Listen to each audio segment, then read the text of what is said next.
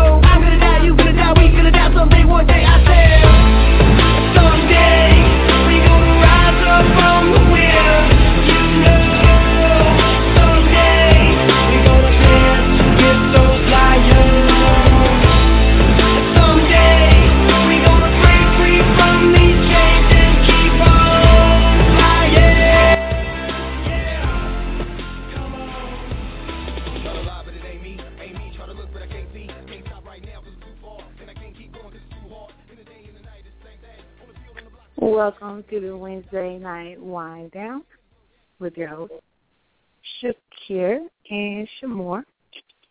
How are you, sir? I'm doing quite well, babe. How are you? I don't know. I almost um I don't know if I was gonna make it. Because I got to the back cave and I had a little eight legged friend. I didn't know I was gonna how I was gonna deal with that. Okay, that's gonna be interesting. Yeah. I don't do spiders. Well, that makes so, sense. I ain't gonna lie to you there. Okay, so I mean I'm surviving. I think um I think we made a deal. I think he left and he let me have his space. But if he just happens to show up during the show and I'm not responsive, you know what happened. We had to go back into negotiations. Fair enough. Uh, so how have you been, sir? Uh, it, it's been a fun week. I'm not gonna sit here a lot otherwise. Uh, Uh-huh. doing, doing doing the whole, you know, doing the whole pre prep and, and and publicity campaign for the next release and all that other good stuff, Mhm. y'all. It's it's been fun. Yeah, fun. Yeah, use that word. I um yeah, I know what kind of fun you had the other night. mhm. That's not necessarily I think you have to label that porn. Um, that was not porn. Oh. You love to believe that it was, but no. I call that I- good good old I call that good old fashioned fun. Okay. Well. Okay, well. Okay. I don't know. The the things that your voice did to those women, I call them porn. um, I mean, clarification is not necessary when reality is what it is. I'm just saying. Uh no no arguments there. No arguments there. Uh-huh, uh-huh. Tomato, tomato. Hey, Abdul, how are you? Abdul's here. Hey, Val, how are you, Ladybug? I haven't seen you online in a minute. I hope you're good. She said she's looking for Ladybug. and Val says it was porn, Shakir.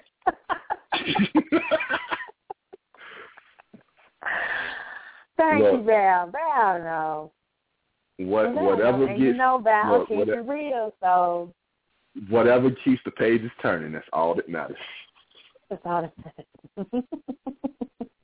well, good. I'm glad you um got to display your um talent. I don't know. so you just you just trying your best to tiptoe as best you can. I see. Yes, I love it. it. I love to see when it gets started. Um, like when they are kind of anticipate the day before you know the actual interview and the stuff that they say, and then when the interview is happening and they're commenting, I just, I love to see it. It just it makes me laugh because it's always the same pretty much. It's like, oh, I can't wait. Oh, that voice, and then when the interview's happening, it's on. The comments Mhm. are like they could just taste you. Yeah, that that, that that's that's one word for it. that that's definitely one word for it. Yeah, yeah. I mean, I'm trying to leave it light, tread lightly. So this evening we are, um, and I'm sorry, I know I set y'all up because cause I said, you know, you got to have one more week before it gets where you can show your whole entire ass. Well, we can't tonight. We do have a guest. No, no, no. I, I I know we have a guest and all that other good stuff and whatnot. And, you know, however Yeah, the, so- however things flow is however things flow. Right. So we, I mean, that means we're going to start with our best foot forward. That's how we're going to start. Now, I know that we always say that, and then what ends up happening is not always. um Okay, I can't say anticipate because we do anticipate acting a damn fool. So sometimes we just lose, and we just the Mhm. reins come off. But Absolutely. this is supposed to be one of those moments where we get to embrace our intellectual side. So a lot of us can do this. Ron, I don't know, but the most, the majority of the family can handle this side. So, um, and when our guest is on the line, um, then we'll kind of transition into that. Now, I've been practicing saying this name because, you know, I have a complex about mispronouncing names because my name was mispronounced when I was a kid all the time. Well, it still is. Grown folks still can't read. So my government name is often mispronounced, and it really bothers me. So I try to say people's names correctly. So Completely. I've been practicing. I've been practicing. And so far, and we'll have to get, yeah, that's good, or no, that's wrong, from him when he, when he gets um, here. But I believe it's pronounced Jinho Ferreira, I think. But he'll, he'll let us know. But Absolutely. this is um, a very interesting and um, where he put his energy and he's got a new project that he wants to kind of come on and talk about, give us some insight into, and um, um, videos that I've watched about it. Um, we'll be transitioning into that a little bit later, um, and we'll kind of turn off some of what you turned on last night for your interview. We'll turn that off.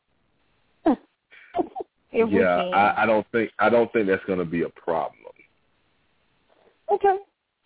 Well, what's the what's the what's the what's the Um, hey Taylor. I see you. Hi. Taylor. So the chat room is warming up because I think Shakira and Val was gonna have a fight. Now Val saying she doesn't have an intellectual. Yes, you do have an intellectual side. You school us all the time. exactly.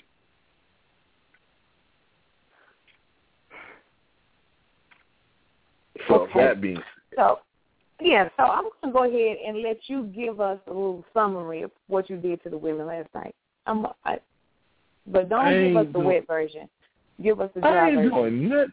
I ain't doing nothing of the sort. They can go to my timeline and click the link and find out for themselves. I'm not giving no blow by blow, no Cliff Notes version, no none of that nonsense. They can find out for themselves. Because again, I'm supposed to be I'm supposed to be behaving tonight according to somebody that uh I, you know that that I said upon. when the company was here. Company's not here yet. We got some Oh, free company's- time, little, little freedom. See, I mean, you have to be you have to be specific when you say certain things because you know if you want the switch, you know you know the switch can't cut on and off whenever it feel like because once it's on, Yes. it's over with. So You know what? I'm trying to just I'm trying to just relax it. You know what I know? What I do know is I know that Shakira is a master of many faces. I'm not going to call you master of disguise because you can't disguise anything because you are who you are. But there are so many sides to you that if I I know you know how to turn one off to turn the other one off.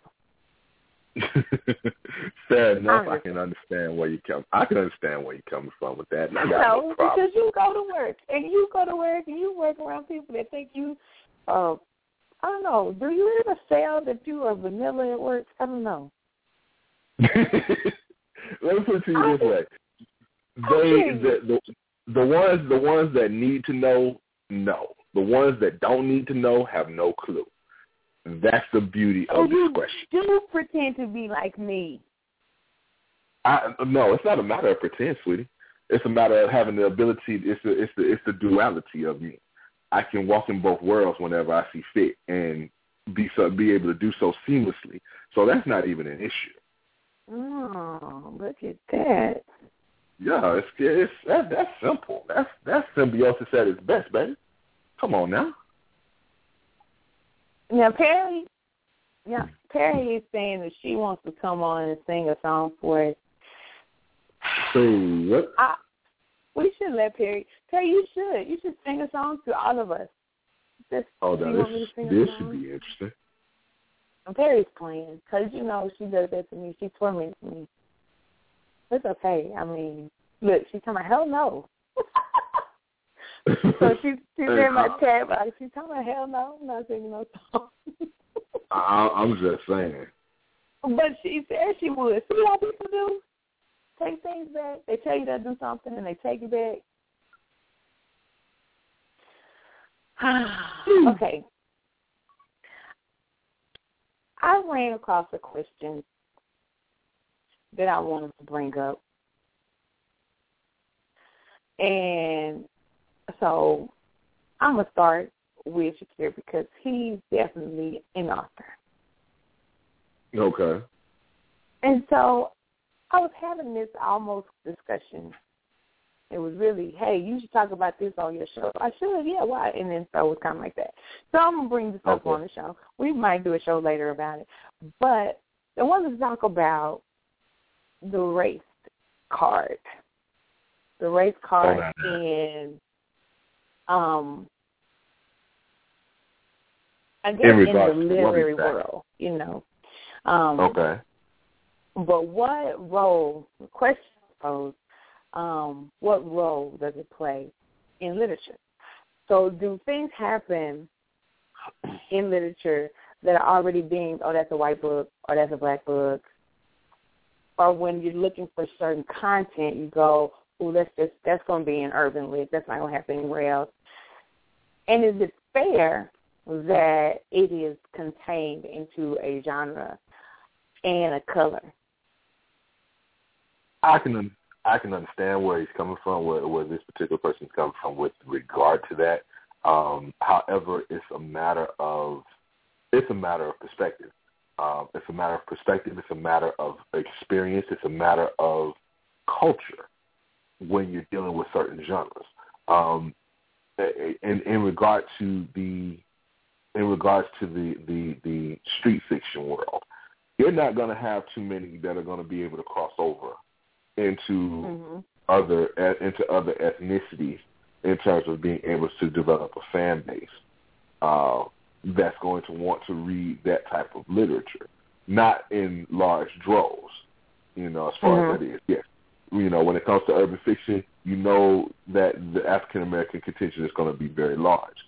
When you're talking about other ethnicities that even want to try and read something along those lines, yes, there will be some, but it will not be as it will not be as large as the home market, if you want to say. Mm-hmm. So the same thing would happen with the same thing would happen with with Christian fiction. Christian fiction is, uh, you know, hate it or love it, it is primarily an African American contingent.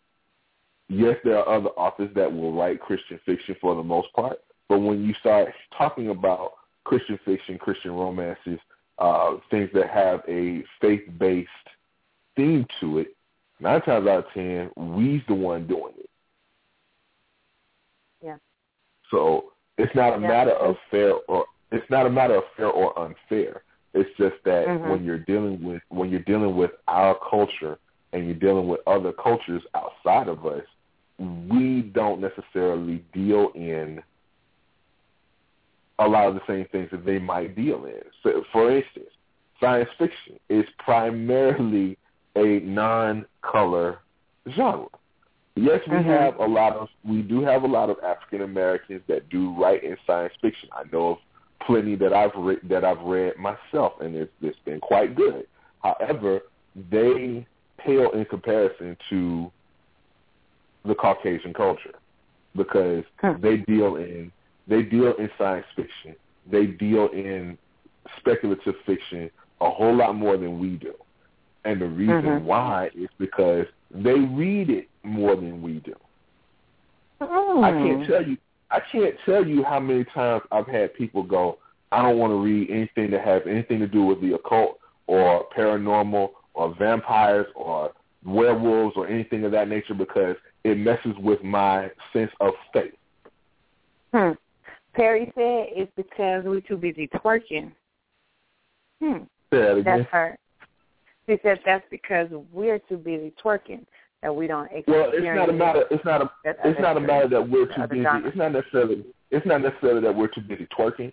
It's just that you're you're only as good as your exposure. Hmm. That's really where it boils down to. When you're exposed to other cultures, you're exposed to what their tastes are like. Hmm.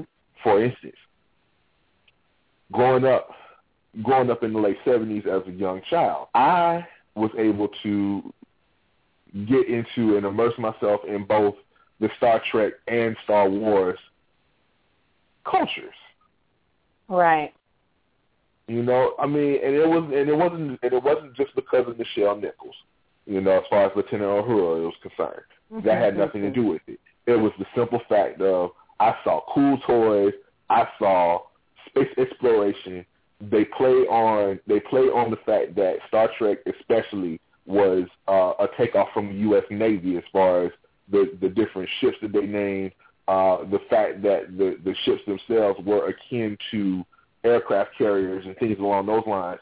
And being a Navy brat, it, it drew my attention completely. Mhm. Yeah. You know, You one know, of the things is we have to be careful um, with our younger generation because we do make choices on their behalf about their amount of exposure, and then what Mhm. we what we encourage. Because think about it, I because I have to be mindful as well because I've had younger uh, cousins. I had a younger cousin.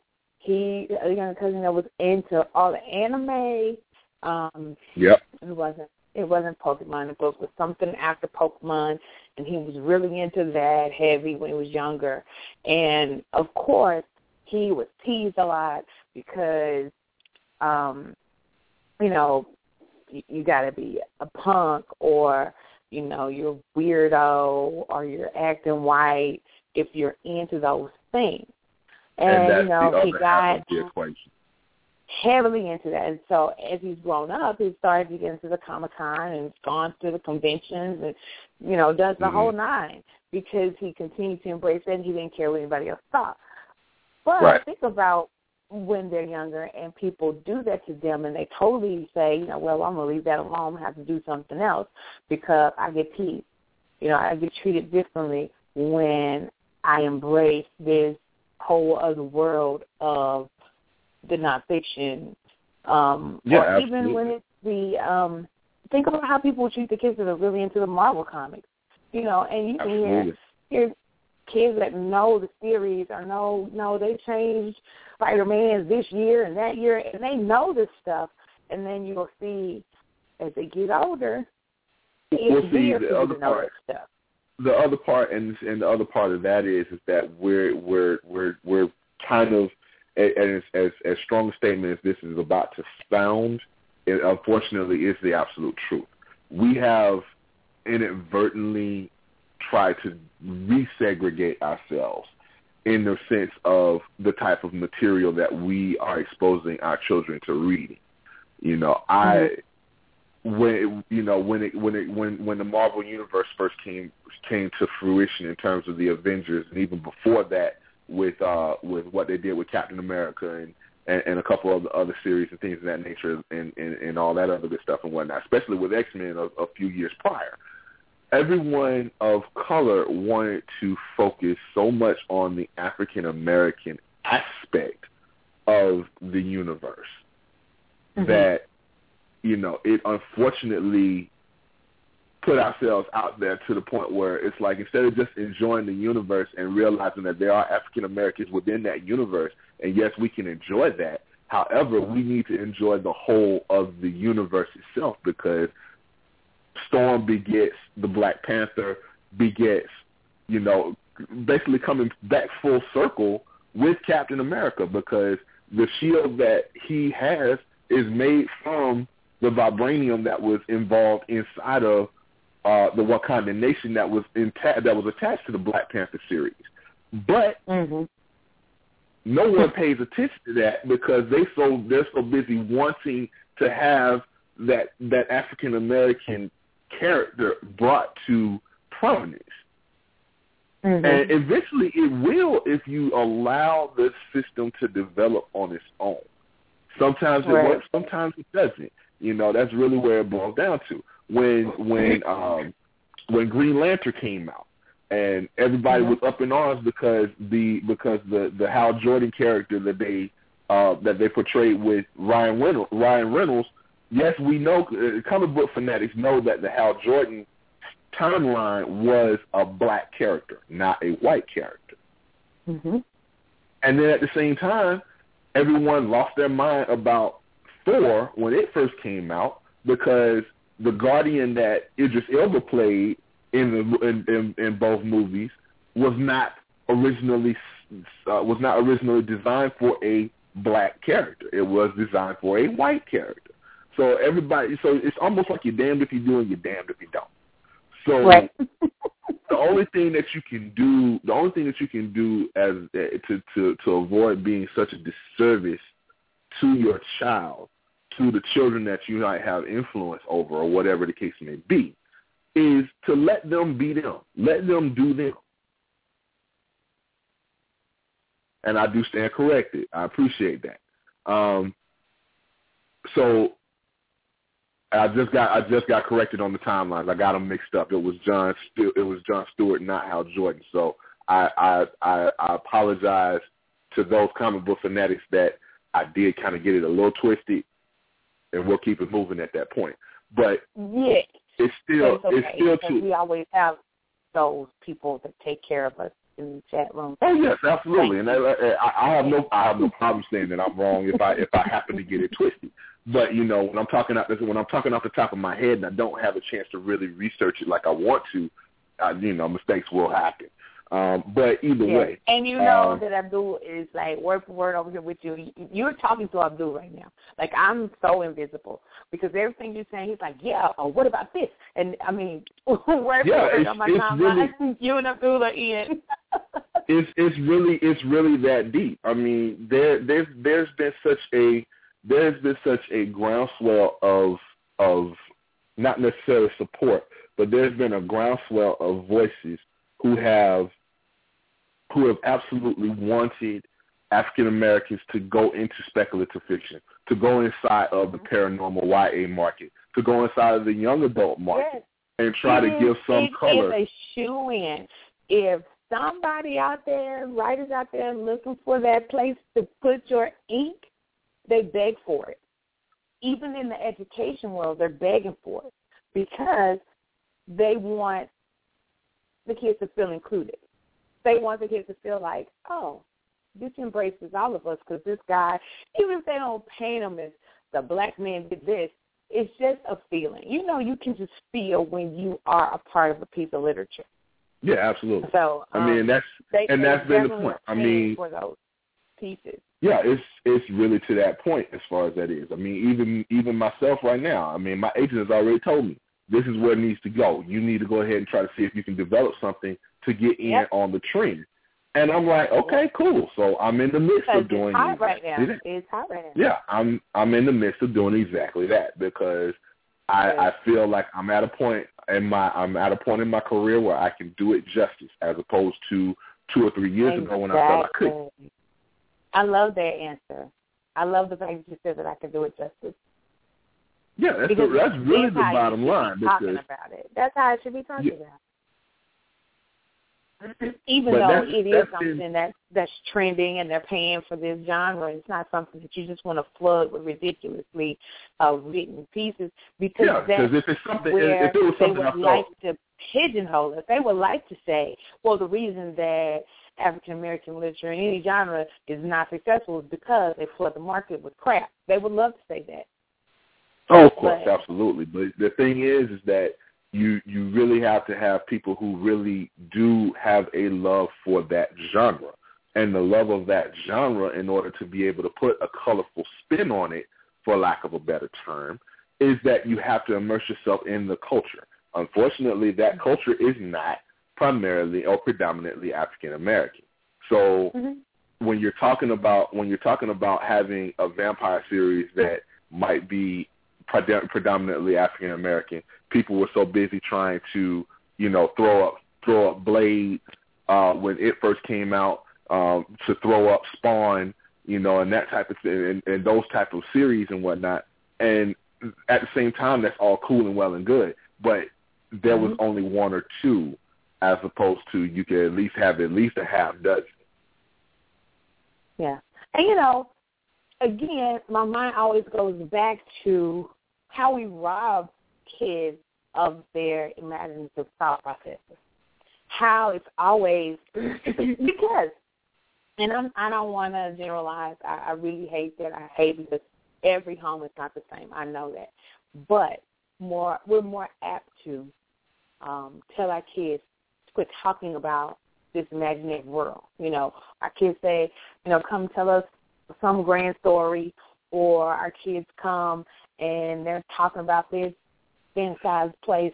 And, you know, we're more apt to say, you know, stop talking about that shit and go get the groceries out of the car. You know what I'm saying? That that's where we kill our kids when we get to that level of letting them express their imaginative thought and then who you know, who knows, later on this is the same kid that writes the you know, the the next Harry Potter series, you know, but we can't rob them of that. Absolutely. so, you know, and, and I mean, it just it was when when I thought about that, I said, you know, that's one of those areas because I, I wanted to be there, hmm. but I my brain doesn't function like that right now. but I wanted to be in that because I when I do write young adults, but my brain's just not in that imaginative world where I can fantasize about what do I want these people to do in, in a series of places that I create, you know, fictitious places that um, have it has to have a purpose for me. For me, it has to have a purpose. There has to be an ultimate plot running alongside. You know, I want something subliminal in there. So my mind's not working like that right now. so when I was even thinking about um approaching that genre, I was like, you know, like you said, I want to do it justice. I want that because I can analyze the hell out of a piece and say all the subliminal things and, and the literary elements, and I can I can analyze the hell out of a piece. But I want to be able to put it together. I can take it apart, but I want to put it together, and I want to do it justice and put it together with all the finesse that these talented writers do. So I backed away. I backed away, and I stay with my you know traditional fiction. Um, on the young adult topics. But one day I'm gonna be a big girl. I'm gonna grow up and do what Shakira. I'm gonna put mine out there too, but not yet.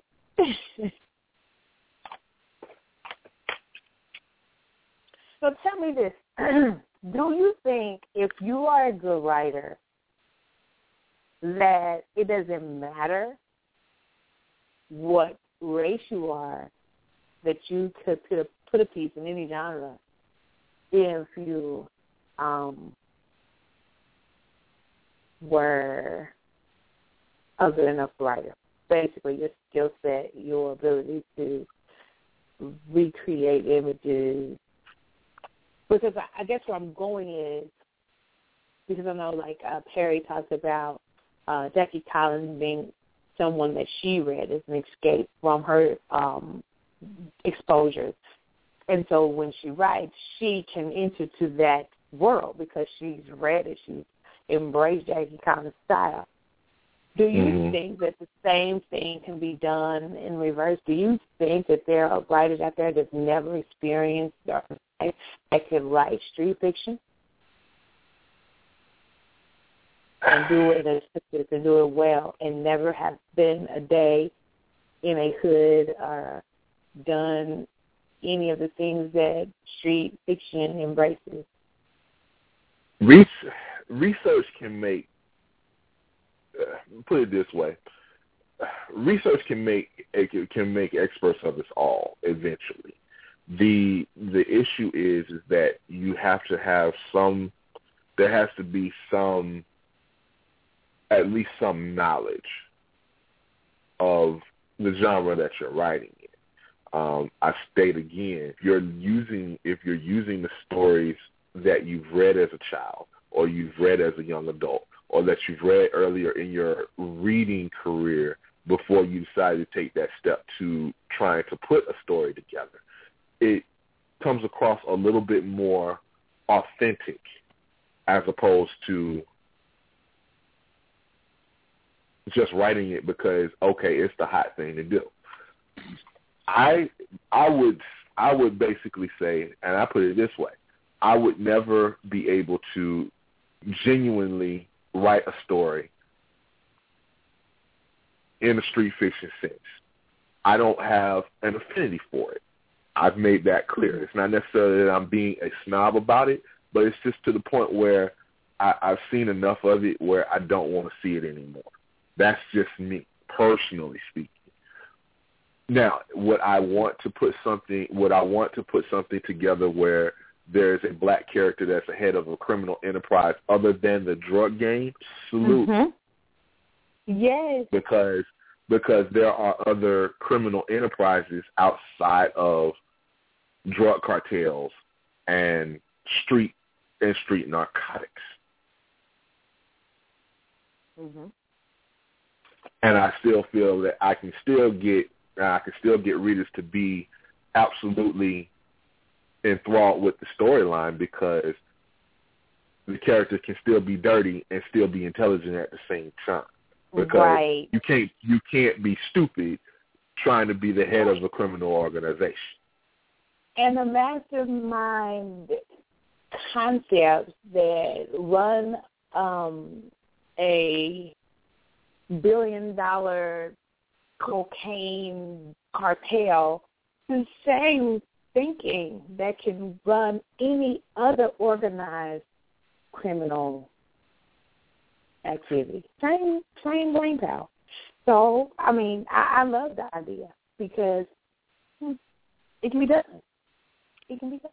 It can be done tastefully, skillfully, and and be a representation because it happens. It, it is still accurate. It's still true. So I'm with you on that one. I'm with you on that one. And Perry's with you on that one.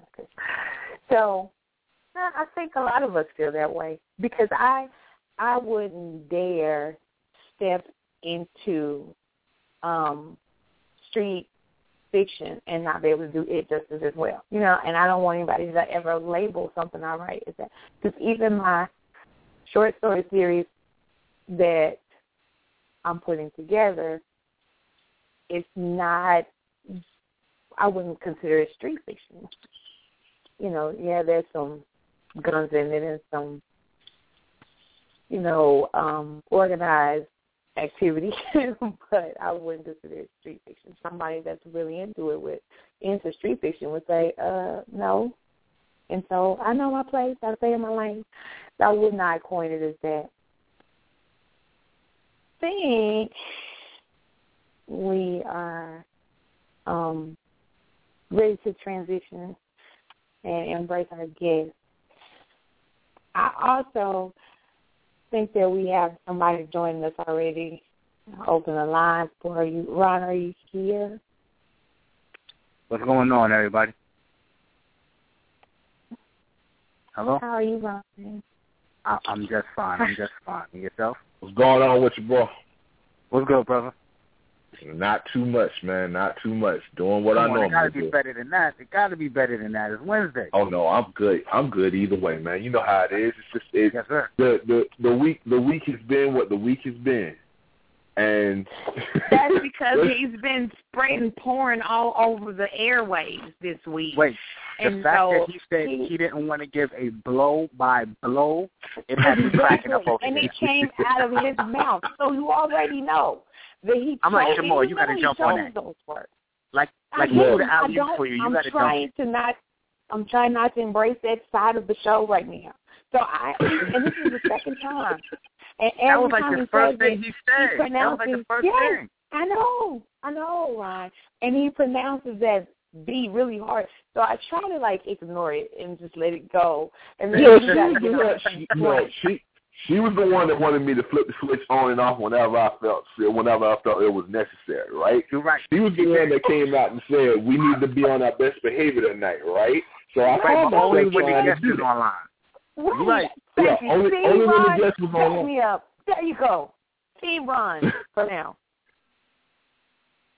I'm I'm I'm just calling it how I see it. I'm just calling it how I see That's Oh, no doubt. see, That's what I'm talking No about. doubt. I'm talking about right there. Right. Now there. I'm sitting here, I'm sitting here and I'm listening to y'all and I'm going back and forth. Because I'm saying to myself, I'm I'm I'm vacillating between what you're saying and what I'm feeling. Hold on. Can you stop? Could you go back? What did you say What do you about want me to go back? See, that's why I don't talk to you but once a week. See, that's why I right there. Did he That's say- the reason right there. Did he say he was Vaselining himself? What did he I say? said vacillate, vacillate. oh, oh, going back and forth. Letters. I'm sorry. You have to enunciate, baby. I, okay. Okay. My I'm bad. Yeah, I got. Go ahead. I, I I I've been told I need to enunciate. Yes, you're right. Anyways, Shakira, as I was saying, um, let's equate books to to to clothes because they're both mm-hmm. products. They're both products who change over time, and what what I was getting from what y'all was saying is this new genre is good. I want to get into this this that that's lucrative because I can I have the talent level to be able to do something in it. And I'm saying to myself, if we equate that to jeans, we putting that as skinny jeans. And I don't need no designer to make another goddamn pair of skinny jeans ever. Oh no, I I don't argue. I don't argue that at all. So so when we say You that don't listen trend, to him. no, so when we say it's No, the trend, he's I'm making saying he, he, he's Yeah. making a point, and I get where he's at. That trend don't need to be pushed any further, certain trends, without the foundation being there. Now, if you're going to have the foundation there, then you can push a trend because a child or young adult can always come back to their foundation. But since we're not giving them, the parents or our society is not giving them foundation, I don't think we need to give them no more of these skinny jeans or no more of these, you know what I'm saying, uh, uh, uh, vampires or no more, none of this no, until they have the foundation. And once you have that, then you can go on. But, I mean, I hear because I'm, I love Dune. The whole series of Dune is one of my favorite series I've ever read. Exactly. So- My wife will agree with you on that. Yes, Dune is is gangster. It's so gangster, and and I I I, I done read them all. So so I mean I, I look at that and I say to myself, well, no, there's a place for science fiction, definitely, no doubt whatsoever, and there's a place for all these things, but I have a foundation. You see what I'm saying? But those kids who don't have that foundation, we don't want them swimming in no other streams. No, come back here and get this first. Mm. But what if somebody ever gives them the foundation? So they should stay. And I'm not gonna say illiterate, but um, Mm-hmm.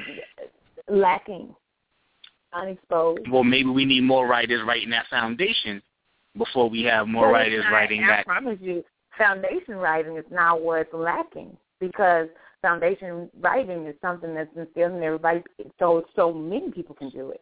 The lack of exposure is where we like putting it into practice where people don't do it so much. So that's where you get a lack. People, there are lots of authors that can do the whole foundation piece. I mean, but if we don't ever train our kids or, or, or, or instill the foundation in them in the beginning, then that's how come the levels don't reach as high because the foundation is still lacking. So I'm going to transition now because I guess it's online. And he hadn't pressed one, so I don't know if that means he's not ready to talk to us yet. But I do recognize that you're in queue, and so I don't want you to just be holding, thinking, when is this lady going to bring me on the air? So, okay. So I think he's ready to talk to us. So again, I've been practicing this. So Ryan, you have to hold on to your skinny jeans story. We're transitioning, okay? Can you work with me, Ryan? I, I was about to make a joke about the transition, how you deal with my vacillate, but I was like, no, I'm glad we got company. I was about to do it, and then, seeing you pulling me into it, I see she, she I see how she could pull you into it. I see I see what you're talking about. Cause I started to say something about the trans what, but I was like, no, no, no, no, don't no, do no, that. no, no, no, no. Yeah, no, no, no, no, don't do it. That's right, don't do it. All right, so I'm going to again say this name, and I hope I'm pronouncing your name right. And if not, you are welcome to correct me. Just be nice, be gentle. Um, so I have uh, Genio Fajeda on the line. I'm going to go ahead and bring him in. Welcome to the Midnight Wine Down. How are you? Thank you. Thank you. I'm good. Thank you. And you said it, I mean, pretty much like 90% right. It's Jinho Ferreira. Everybody calls me Piper because that's a lot easier to say. It is. Because I've been no arguments there, man. Yeah. Like for two it's Pipe. days, I was like, yeah, I gotta get it. So that means no, I need to practice. I don't like nineties. I like one hundred percent. So I'm gonna call You, you. you know what? I'm gonna call you Piper. Yeah, Piper or Pike. But uh, you know, women have better luck at saying my name than men. At, at least up Okay, here. So you did a good job. You did a good Well, you don't gotta worry about me calling you pipe. So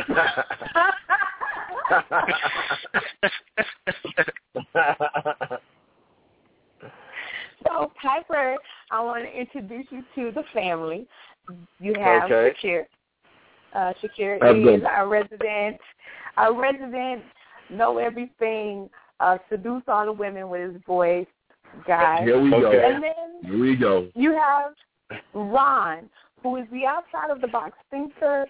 We never know what the hell he's going to say, so he has a total disclaimer surrounding him. It's always runs like a ticker at the bottom of the show. Ron has a disclaimer for the entire time that he's on the line. So Let's go, so partner. he should keep it interesting. What's happening? Yes, sir. Um, and then we have our family that's in our chat room and our family that's online with us. So if there are questions, you'll, they'll be coming from different places. So you might not hear anybody talking, but we might be like, well, somebody asked. So we are not making that up. That's for real. People are really talking. Okay. But um, I would Okay. like for you to go ahead and just kind of let everybody know about you. Tell them a little bit about um, your project, uh, Robbers. Tell them a little bit about the history. I've been kind of throwing stuff out there too, so they've gotten it on on Facebook as well. But I'm gonna give you the stage to go ahead and present yourself. Okay, uh, Cops and Robbers is a one-man play. Um, I play 17 different characters. It's basically about an officer-involved shooting, and it takes a look into the relationship or the dysfunctional relationship between law enforcement, the media, and the community. Um, Mhm. All the 17 different characters, they're they're cops, they're thugs, pimps, they're uh, conservative uh, radio hosts, the, the mo- the minister, the Baptist preacher, the the journalist. Uh, I play everybody because I've I've been able to go into all these different worlds and I know these people and I've been uh, I've been uh, made aware of their philosophies through different conversations and getting to know people on an intimate level. And you know what startled me the most was that everyone uh, was speaking a different language. They thought they were having the same conversation, but people were just talking past each other. I mean, the cops have no idea what's going on in the minds of the black studies professors, and they have no idea what's going on in the mind of the third cat on the block. And you know, the news lady that you see on TV could care less about any of them. She just wants the story. Right. And I know all, I know all these people, so I, I I was able to write that story, and I had to write the story because I had all those voices swimming around in my mind, and you know I was I was pretty much about to lose it. So I put the pen to the pad, and I came up with that play. And uh, the first time I performed it, I didn't know what people were going to think, but it turns out that you know everybody liked it. I mean, it's hard. It's a hardcore play. I go at everybody.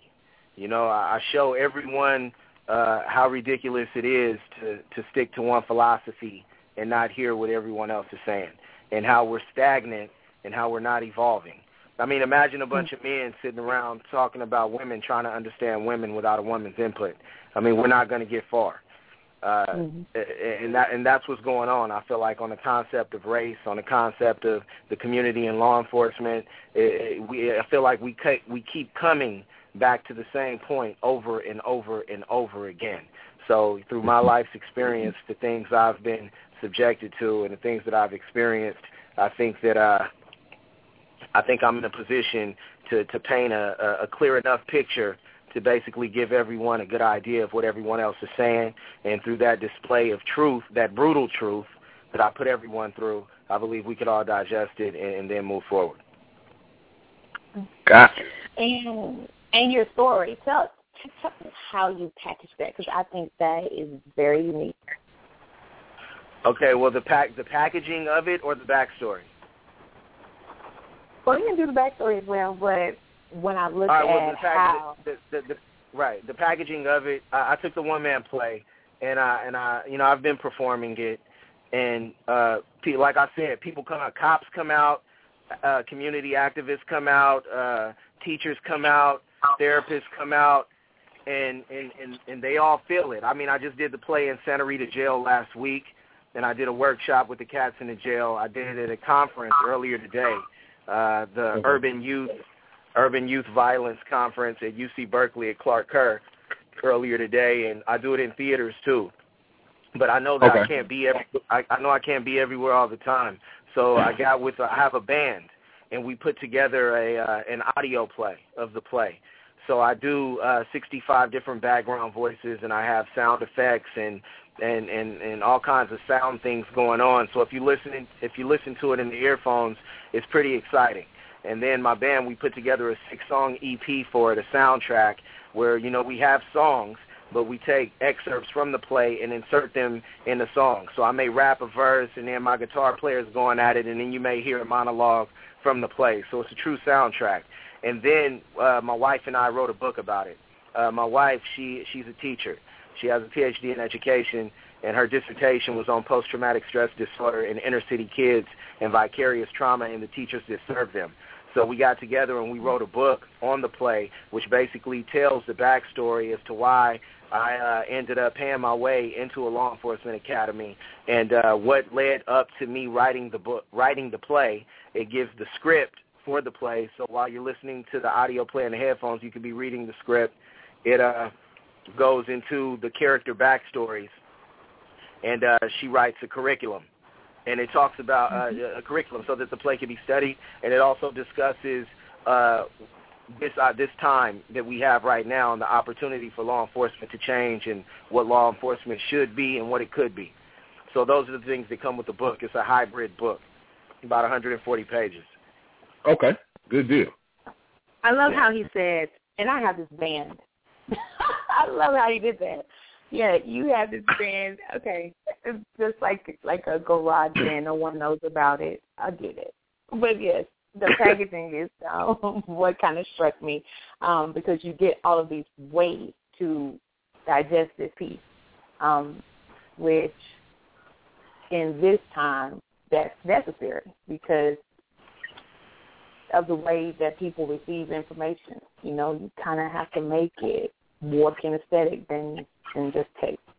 And I think you covered all bases that. So Right. Thank you. Um, the band, the, my band. I started out with the band. My band is called Flipsyde. We were on Interscope Records from 2004 to 2009, and we had the opportunity to tour a lot. Like we toured with some fairly big acts. You know, we toured with Snoop and and uh, Akon produced our last album, and we did a lot of touring. And uh, eventually, the band starts to fall apart, you know, through drugs and all kinds of uh, things like that. But I had to. Uh, we we continued to produce music, so it's, that that's my band that she was referring to.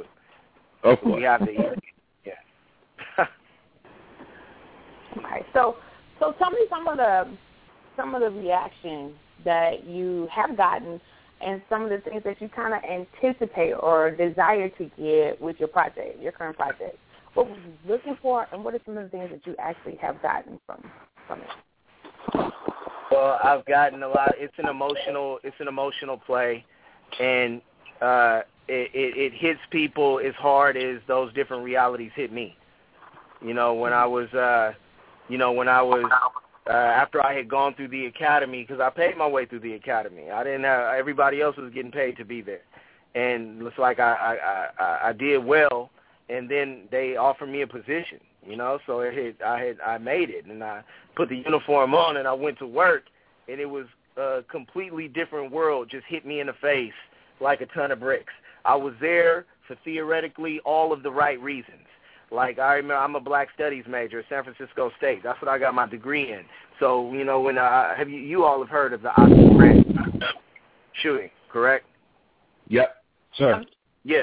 So when Oscar Grant got shot, you know, we're all at the Fruitvale BART station at the first protest, and I remember seeing uh, thousands of people there, all different races, uh, uh, socioeconomic backgrounds. They were from everywhere, and we're out there and a journalist was interviewing some of us that are in music. And uh, the journalist asked, he said, uh, you know, what can we do, you know, as a as a hip hop community to make sure this never happens again? And I remember the brothers around me, they were, you know, spouting off answers. We got to make more songs and we got to keep doing what we've been doing. And but I remember internally thinking, you know, there's not much that we can do as a rapper to make sure this never happens again. Like we can make our songs, but to be honest with you, conscious rappers, when conscious rappers perform, if you look out into the mm-hmm. into the crowd, it's white college students. Okay, Yep. or we're overseas. We're performing in Italy, and you know the F the Mhm. Police song in Italy. You know, and everybody's going crazy. The police are not listening to that song, and and and the and the uh, the mayor that hires the police chief is not listening to that song, and none of them. And, and the brothers on the street that's getting arrested or getting beat or pimping little girls ain't listening to that song either. So we might as well be a picture hanging up in a museum that people pay to come see. It's beautiful art. You know, it has a lot of feeling in it, but what is it actually doing? You know, and I remember looking around at that crowd and and I began to think, I said, you know what? We're here because we feel that, you know, there are police that exist that don't care about the community, or there are police that exist that may be racist, or there are police that exist that dislike our culture, right? And if we could, in our best case scenario, right, if we could magically round all of these cops up and, and, and get them fired, who would replace them? Mhm.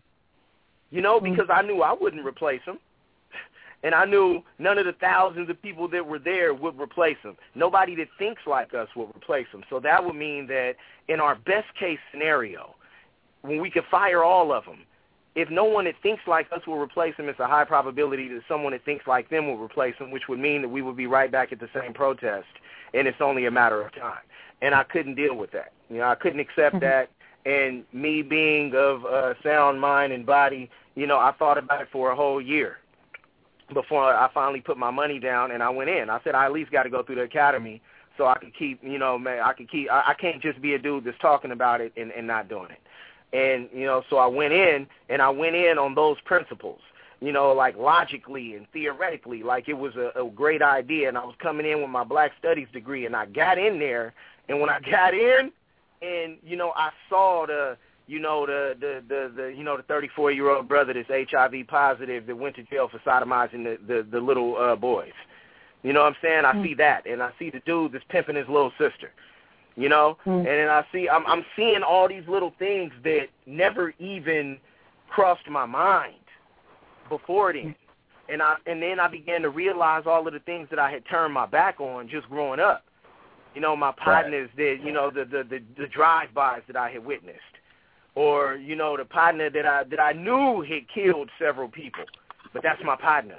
You know, I'm not thinking, or my partner's just pimping, but that's my partner. You know what I mean? And I began to think mm-hmm. I, I, when I when I became submersed in the the other side of the coin, it forced me to look at everything that I had already known from a different angle. But at the same time, I was able to see that you know the mind state of of of, of most cops and the mind state of most people that come from the other side of the coin.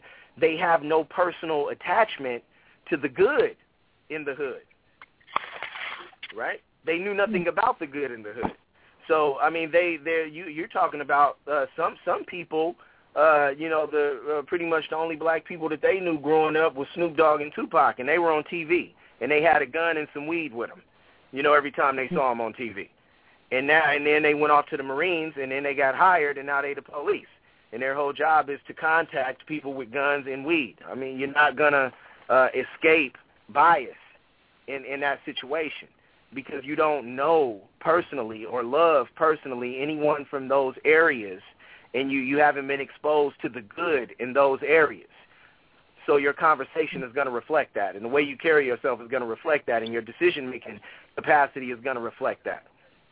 So I was literally going uh, back and forth between two or three different worlds every day, and it was it, it was crazy because everyone in those worlds had their own culture and their own language and, and their own philosophies, their own ideologies, and no one was even from the same planet is another one. And I'm going back and forth between all these worlds. So that that's the backstory. That's why I had to write the play because I was Okay. going to lose it if I didn't. Yeah. Gotcha.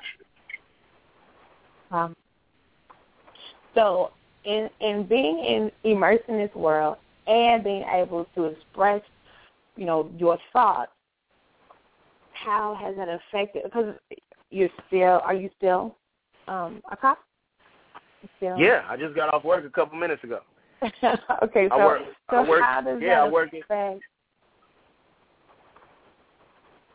How does it So work? how does that affect you in your day to day when you actually get to openly express all of these things that are not talked about enough in an effective manner, you know, across the races, um, to even get real honest conversation started.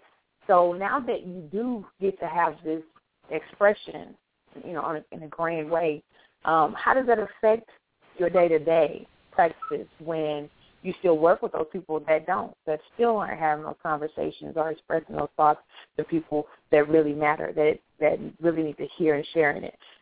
How does that affect, you know, how you interact? Well, I, I'm me, and everybody knows who I am. Like they, you know, in the academy, you know, I was quiet. I didn't tell them I did music, but eventually it got out. And you know, they see our, our songs like we didn't make the booty shaking songs. Our songs had some some meaning to them, and we talked about oppression, and we talked about, you know, eh, we we were we were trying to be on a higher level. So everybody knows how I get down. Everybody knows what I'm about, and they know when I'm around. Uh, eh, they know how I'm going to interact. You know, I'm not I'm not, you know, at the barbecues and and all of that stuff. I'm on a mission. So I'm me. Uh, there, there's nothing that's uh, changed about me when I interact on the job. I could tell you that uh, I'm one of those people that was at the protest wishing that law enforcement could be something uh, that I didn't see, and now I am that thing. So that's how I go about my job, you know. And if uh, I, I, people get dealt with in a way that I believe they should get dealt with, and I grew up in the early '90s when you know uh, the Cosby Show was the number one. Yeah, I heard you all talking about uh, uh, what people are their foundation earlier. Yeah. Uh, you remember that when you were talking about the foundation and what they should be exposed to, and and you know I, I have this conversation with my friends. Like when we grew up, the number one show on television was the Cosby Show, and the number two show was A Different World. You know, the most famous man on, on on television, the most famous guy on television was an engineering major that wore glasses, named Dwayne Wayne at a black college. Absolutely. You know what I'm saying? Like the top shows that that, that our community is watching now is like you know uh, they're they're far from that. You know what I'm saying? The music, the music Preach, that they're listening to, the music they're listening to, this pop culture is not 1989, the number, another Right. summer. It's not. It's not that. It's not do the right thing. They're not going to the movies watching Malcolm X. You know what I'm saying? Like Man, Mandela just came out, but high school students wasn't cutting school to go see Mandela like we cut school to go see Malcolm X. And that's not the reality right now. Amen. So where and and and this is the thing. This is the thing. Crack was in full effect, during that time. Yes. So what they going through right now, you know, the murder is on television. It's on the news 24/7. Last year in Oakland, I'm from Oakland. Last year in Oakland, the murders almost hit 100. In 1992, there were 175 murders in Oakland. 175 murders. You know what I'm saying? But where the broken families and the crack and and and and the, and the systemic issues and and the institutions and agencies where they failed us, popular culture held us up. You know, the music held us up. Uh, television held us up. The movies held us up. So now you have you got a lot of nonprofits and you got a lot of little programs struggling to help the people, uh, but you know the families are still broken and popular culture is not helping. Because, but, but like you said, we have a lot of good writers that are trying to write and put some foundation stuff out there. We got a lot of rappers that are rapping about some real stuff, but to be honest with you, they rapping to white college students and they in Italy. You know? So whoever makes the decision, whoever makes the decision about what's going to be popular culture has decided that that's not going to be it. So there's no there's no net to catch these youngsters. So even though it was worst for us then, we were still able to prosper and we still got some sense and, and, and we were still able to be that bridge and, and, and uplift ourselves because we, we had a whole lot of help. Mhm. Mhm. Wow. Okay, so you just, I think you got everybody kind of contemplating, because you sent me back to what really influenced me to be who I am. You know, I had a, I had a foundation. I, I was allowed to be exposed to things other than just what was right outside my door, and um, and then I had that was my media world as well, Cosby Show, different world, things that were uplifting, and so I didn't have to combat all of. I had I didn't have to combat it everywhere.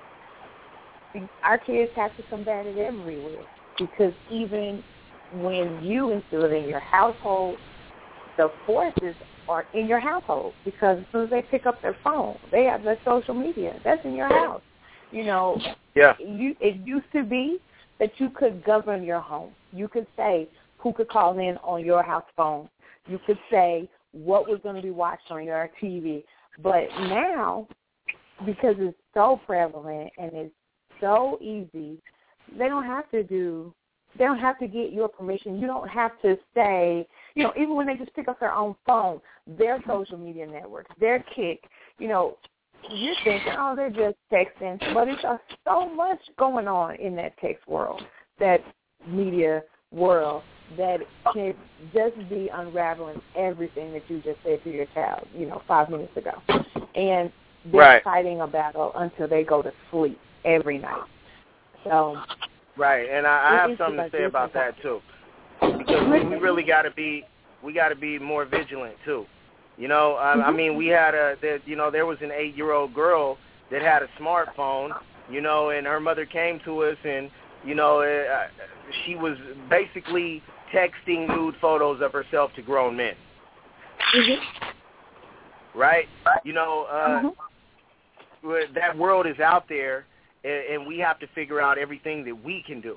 You know, maybe they don't Yeah. need that phone, or or maybe Yeah. we need to make sure that we're on all of their accounts. If they have a Facebook, we need to be on it. You know, if they have Right. Messenger, we need to be mon- we need to monitor that. Just like that door stayed open.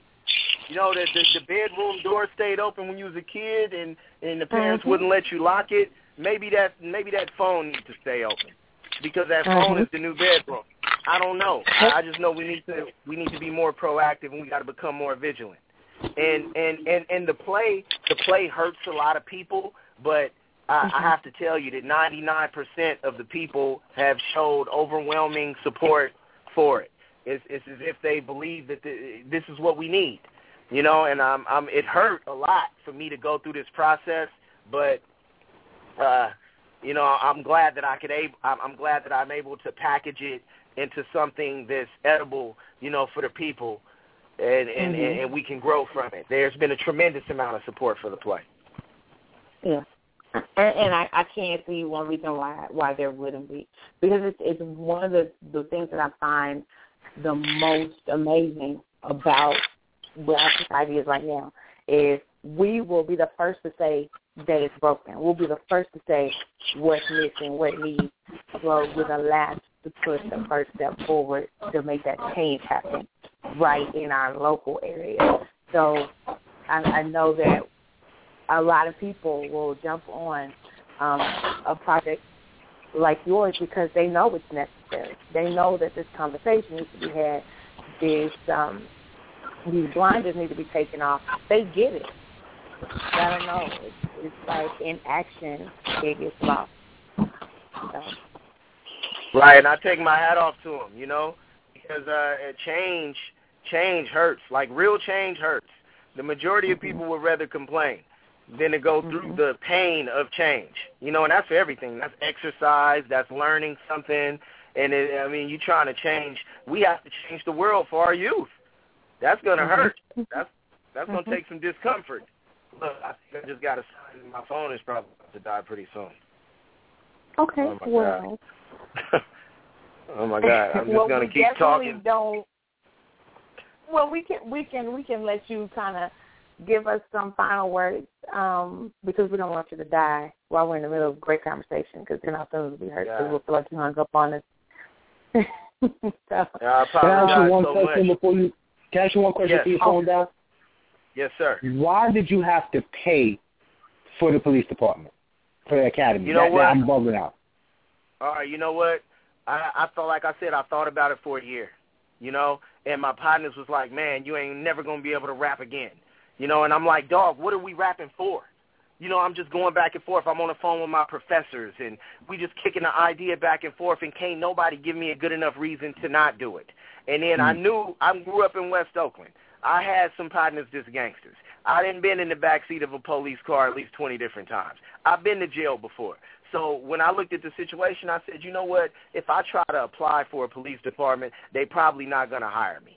So what I'm going to do is I'm going to figure out when the next academy is. I went online and I, I found the best academy in the area. It was Alameda County Sheriff's Office Academy. And uh, I went down there and I said, uh, how much does the academy cost? And they said, uh, well, you know, I mean, uh, you go through the background check, you apply. You know, if we if we think you're uh, quality material, we'll hire you and pay you to go through the academy. But I knew from business that everything cost something. You know, Mhm. so I I, I, I Mhm. basically sat down with him and I figured out how much it cost, and it cost about five thousand dollars, and I gave him the money. And it's called a non-affiliate. You can do that. You can pay your way through the through an academy Mm. and I and I went through the academy, and you know, I mean, it was seven months, Monday through Friday, all day, fighting, shooting, driving, studying, taking tests, and at the end, I I ended up giving the commencement speech. You know, and the Mm. commencement speech is about the community choosing who polices it. You know, in an ideal world, but but that's to say that I mean, come on, man. If, if, you know the, the the money that we spend in lawsuits and and, and, and, and all of the stuff that we do, that's needed. I believe that. But at the same time, man, if we grab, you know, 100 of, of you know, of our athletes that are scholars from Duke and, and Harvard and majoring in criminal justice and send them all to the same academy, that whole police department is going to change within a year, Yes, sir. Mm-hmm. Period. It'll change. It'll physically change within a year. And if it doesn't change, then it'll have to explain why they turned down this uh, absolute physical and mental specimen from Harvard University, you know, who majored in criminal justice. Either that or it's going to change within a year, and, and then it will reflect uh, what we want it to reflect. So yeah, that that's why I paid my way through, man. And, and it's just me, but I got in there, and then I found some other people like me, you know. And then I'm in that right now. I'm in a Center for Crime Prevention and Restorative Justice. So we basically trying to cut down recidivism. And Obama's Affordable Care Act now provides uh, resources for people that are mentally ill as well as uh, drug addicted. So when they go to jail, they get treated for their mental illness and, and they get treated for their addiction. But then when they get released, that treatment ends because they don't have Medicare or Medicaid. You know, so now he extends that. Two of the leading causes of recidivism are mental health issues and drug addiction. They get out, they're not treated for their mental health issues, so they want to self-medicate. They need money to get the drugs to self-medicate. They commit crimes, they go back to jail. So with him doing that, and then in California we got AB 109 where they're trying to siphon people out of the prisons into county custody so basically, when people violate their parole, they go to the county jail as opposed to going to the pen. So that means the county has to pick up the tab as opposed to the state picking up the tab. With those hmm. two things working in tandem, right now there's an opening for law enforcement to give some of that, some of the millions that it got, and some of that political leverage, some of that political power into these community-based programs that's been trying to keep people out of jail. Now law enforcement can pat it as there's an opening for people that, that if you're creative and you're in there and you're working with them, there's an opening where they can now pat themselves on the back for people not going back to jail because it's not going to cost the county any money. You understand? Because if they go to jail, the county got to pick up the tab. Or they Right. can accept federal funds to keep people out of jail. So it's a win-win. Accept the federal funds, keep people out of jail, don't pay for them to be locked up. The county's happy. That's what's going on right now. And if, and if I just wanna, um, enough, I just want to interject. Did you hear that, Ron? He said my president. Okay, you can continue. Listen, I was about to. He makes a great point. However, if you're steering me away from a bullet and into a knife, I don't know how good that is. So yes, they say to you, "We're going to help medicate you," but you're medicating me. So, so no, it's a good thing, but it's like, okay, You it's, never it- want to give him props. Okay, we we can have this fight later. 'Cause Right, we're running exactly. On like So, one bar the battery cook. power over there in California. So you have to wait to hate on my president. Let's get back to what we were talking about. all right. Did I answer your question, brother? Also, listen, not only did you answer it, but you gave me a, a, a multifaceted answer, which gave me a better level of understanding. So I appreciate that. Um, Okay. to, to to kind of piggyback on what you say, though, one thing I know, I, I mean, I'm from New York. One thing I know is that they have certain Jewish neighborhoods out here, and the police Uh-huh. department don't affect those neighborhoods because those neighborhoods police themselves, right? And the only time that you call for police is when you can't handle the situation. So if we Uh-huh. in the community are able to handle the situation, then the police are basically there to just make sure, you know what I'm saying, that, that, that things don't get out of hand. Or just make sure that the property don't burn up or get robbed and things like that. But as far as disputes, once you have a community policing force, then that right there cares for itself. So I, I see communities who do that, and I'm just saying we need that in ours to work in conjunction with the police force. I think that's an ideal world. I think that's a perfect world right there. We got to get our communities to that point, you know, where where uh, that could be a reality. That's going to take a lot of work too, but it's possible. It's absolutely possible. And, and, and what you said about change hurting, a lot of people are scared of pain. You are absolutely right, brother. Yes, sir. Yes, sir. Oh no, I didn't want you to ever agree with Ron. That was the last thing I wanted you to do. a lot of people are scared to change. They are. They don't want to change. They rather complain. They're more Exactly. comfortable complaining. You know, Well, when you're leaning now- on the right. Go ahead. I was going to say we definitely like. Do you ever plan to do tours outside of um, California with your pay, your play? Yeah, eventually. You know, I kind of want to keep it to the weekend because I'm doing this work here. Uh, we we we got an opening now to to make a real change. You know, so I just want to keep it to the you know Friday, Saturday, Sunday for as long as I can, and then you know when I when I have to tour it strong, then I'll do that. You know, I'll take the time off and, and I'll do that. I'll make that happen. But through July and August, I'm going to be at the Marsh in Berkeley uh Fridays and Sundays and then Friday, Saturday, Sunday, and I'll be doing one-offs here and there. I'd love to go to Chicago and do it 3 days in a row. I'd love to go to New York. I'd love to go to Detroit, you know, and, and do the play. I'd love to. and we do workshops. Like I did a workshop in uh, Santa Rita with the brothers up in there, and I performed the play for them. So I do it in the theater. I do it in the jail. You know, I do it wherever. I, I could tell you one thing: I'm performing for a, a, a, a more powerful demographic than I was when I was just doing music. That's how I feel. Mhm. I feel like I'm finally reaching the people that need to hear it, as opposed to just being a painting hanging up in the museum that people come and see and say, "Oh, that's beautiful." So yes, I want to tour it. Yes, because that means that we could actually get to see it. I mean, I guess we could actually come to California to see it, but yeah, I. Is there a place online where we can purchase it? Yeah, it's on iTunes. I'm sorry, That's I'm a what's terrible salesman. Every the whole bundle is on iTunes. That's not what you he's can trying to do. iTunes, He's not- and and it's six songs. Then it's the audio play, which is Act One and Act Two, the whole play with sound effects. Listen to it in the earphones so you can get all of the sound, all the background voices and stuff. And then there's the book, the e-book that my wife and I wrote together. So it's the whole. It's called the Cops and Robbers bundle, and uh, you Uh, can it's see it on. e-book. Uh, yeah, yeah, or you could, Okay. or you could buy the uh, the the uh, the physical book off of Amazon, Amazon.com. Cops and Robbers, you know, written by the Piper, uh, Jinho Ferreira, Dr. Don Williams Ferreira. But you can see us on uh, Facebook, Flipsyde.com, side with the Y slash Facebook, or Pipe Dreamz ENT, Facebook, the Dreams with the Z. Uh, but the, go to the Flipsyde site. And there's also uh, pipedreamz.com. That's the website. That's where you get the information. And it's Dreams with a Z. But yes, it's available on iTunes right now. The whole bundle.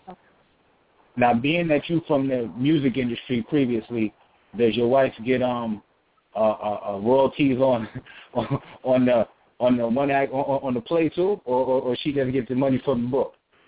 My wife get half of everything. That's what's up, brother. Oh my God. what kind of damn question is that? My wife get Oh, half of everything. If you can let me with just one, so there, you're this the next line of questioning is going to be so jacked up. Okay, Ron, you're not allowed to ask any more questions like that. Um, that, that that was out of pocket. Ah, man, that was a real question. That was real. I That was keep it a not a real hundred. question. No, that was not a real question. That was a Ron question. It's a different.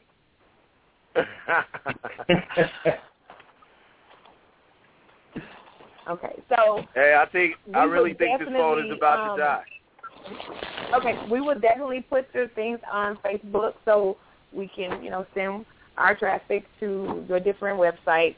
And we thank you for what you're doing for the community, what you're doing for for us, the voices that are not often heard. And we thank you for your work and your expression. Well, thank you for having me. And of course, Thank thank you you for for being here. All right. Thank you for giving us your time after working. And you have a great rest of the evening. We're going to let you go before your phone dies. And we'll, again, promote your things on our different pages. Um, and so, best of luck. All right. Thank you so much. Y'all have a good night. Yes, sir. All Good right, night. you too. All right. Bye-bye.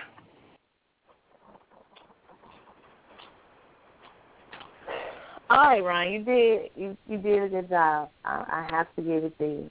Um, There's no need know, for you to sound exasperated when you talk to me. That's not nice. I'm just okay. Okay. Well, I tried to say something nice to you, but never mind. Imaj, hi. You sound Good evening. well. How are you guys doing? How are you feeling? I am feeling a lot better than what I was because I had no voice, but I have a voice now. Um, but I'm feeling a lot better. Um, no chest pains today. Um, kind of still got this ugly cough, but I'm better. Thank you so much for asking and checking on me. even though I did shut down my other phone so, so I can go into hiding a little bit. Yeah, I, I like the way people send text messages and you don't answer. Then you get on Facebook and then you talk about people. I know. I want to. Okay, so listen. I'm only actually really talking about one person. I'm not. If you said, you know, I hope you feel better. Um, you know, send me an inbox, or if you even liked what I said, or whatever the case may have been, I am not talking to you. I'm talking to one particular person. He did a And whole blanket honey- post for one dude. Yeah. Oh yeah. Oh yeah. One particular person, and honey, when I set eyes and voice on that person, pray. Pray for mm. that person mm-hmm. because they're gonna do a bunch of things they didn't even realize that they were. And so, Oh gosh. pray, pray for them, and keep them close to the cross. Because Could you take pictures and could you use your phone to record it and put the fight video on Facebook? I mean on uh, YouTube. I'm trying to build a community. I'm trying to strengthen the community here. So we need. Do you realize the police was just on the line? Do you realize that woman you trying to set her up? He might be an activist and all that, but he's still the police. He's not the police at the GPD. He ain't the police. Look, he is the police in California. He would be out of his Right, he jurisdiction ain't got if he right, he ain't got no jurisdiction in North Carolina. in North got friends. Carolina. They got friends. They got friends. It's called a blue wall of silence. They stick together. They stick together. Look, Tupac got had to shoot cops in Atlanta, and the cops in New York ain't like him because of that. They stick together. He's so ridiculous. I'm just saying. I'm just saying. I'm just trying to be cautious. I don't want her to go to jail sick.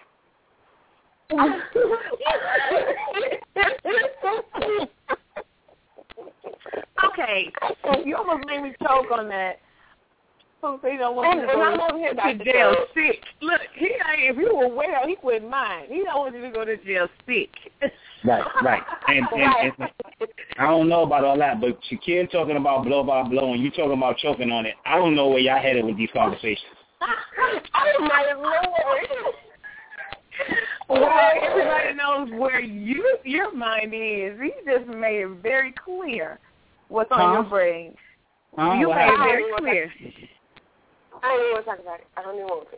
I, ugh, God. Yes, let's move on. Oh my God. So let's go on to some more activism.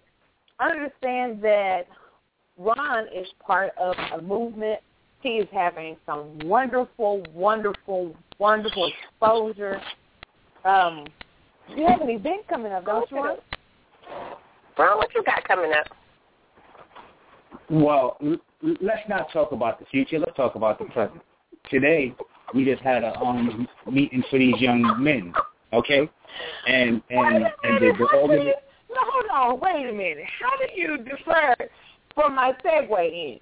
That's rude. I segued something in for you, and you deferred stage left. That's so wrong, Ron. That's rude. it's not rude. You are a troublemaker, okay? That's what that's about, okay? So what I'm gonna need you not to do is is pee on my leg and tell me it's raining. All right? That's what I'm gonna need you not to do. I'm gonna send you an email about it later. See, this is what I'm talking about when I talk about what I talk about.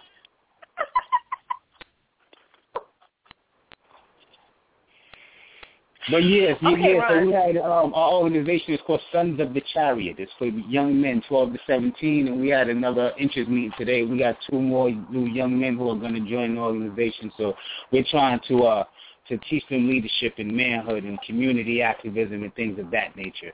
So yeah, uh, that's um that's what we um did today. Yeah, so I got there, I finished that, and I came on in and called in with y'all. There you go, and here we are.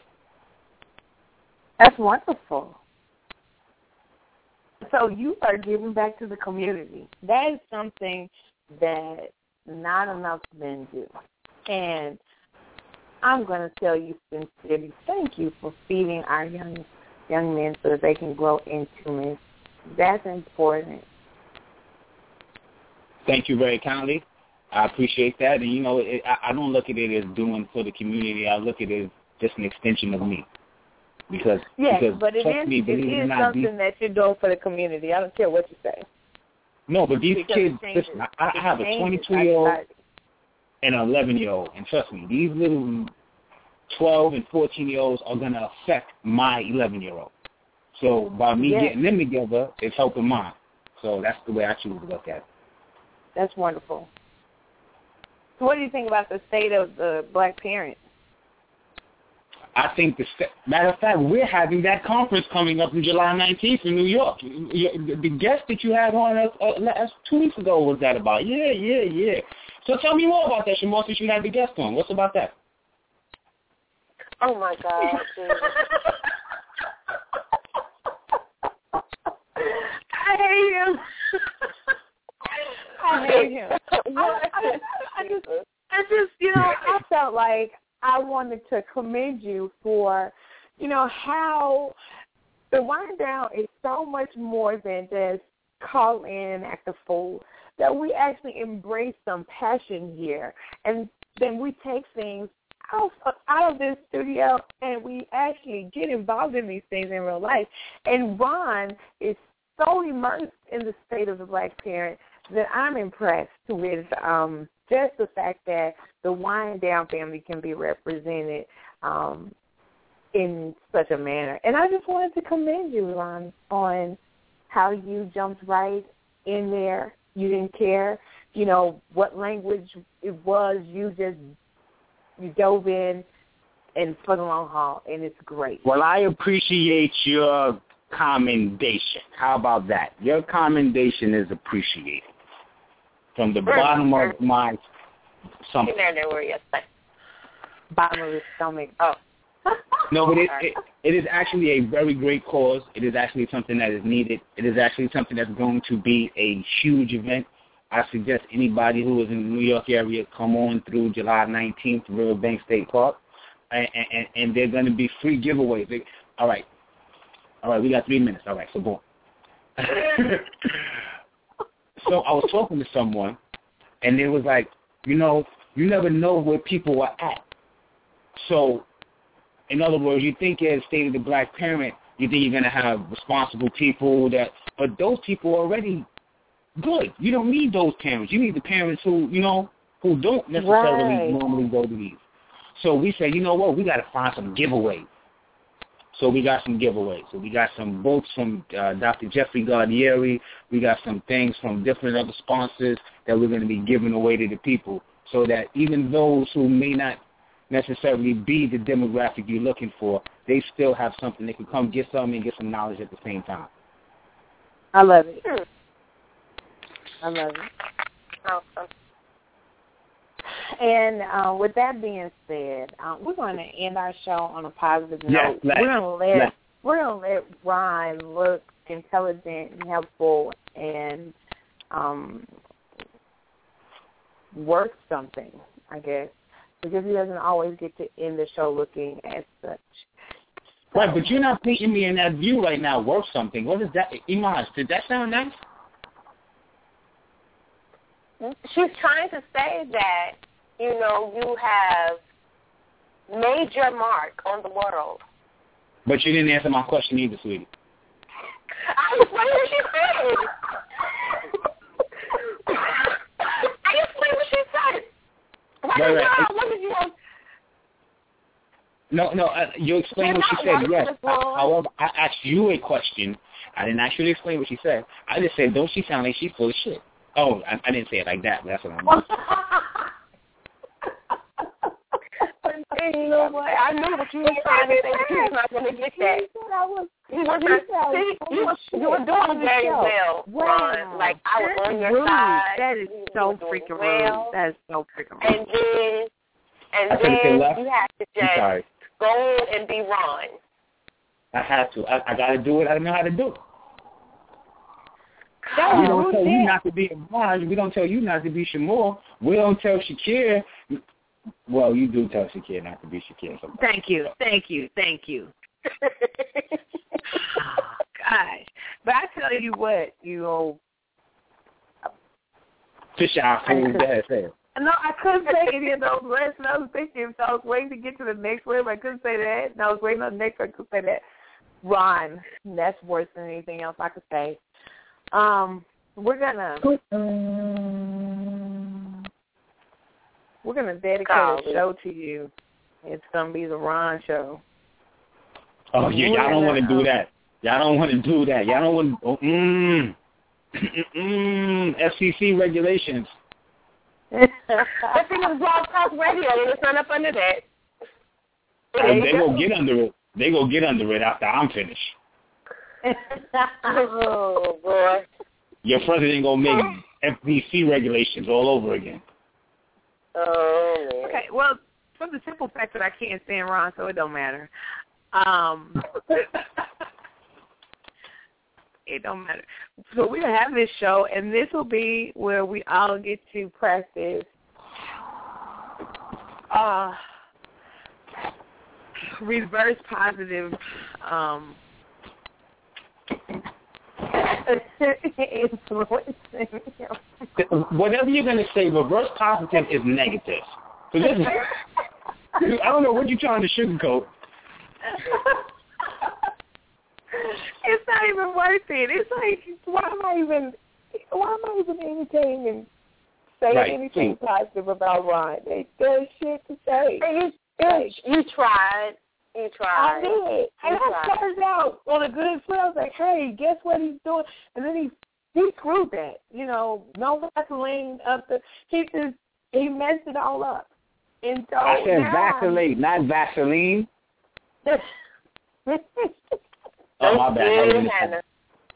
Oh, God. okay. So at this point, Imaj, I'm so glad you're feeling better.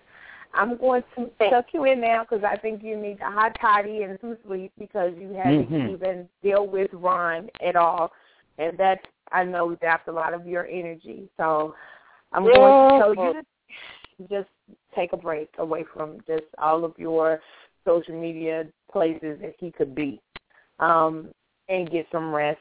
And we want you to have a speedier recovery. We want you to get better.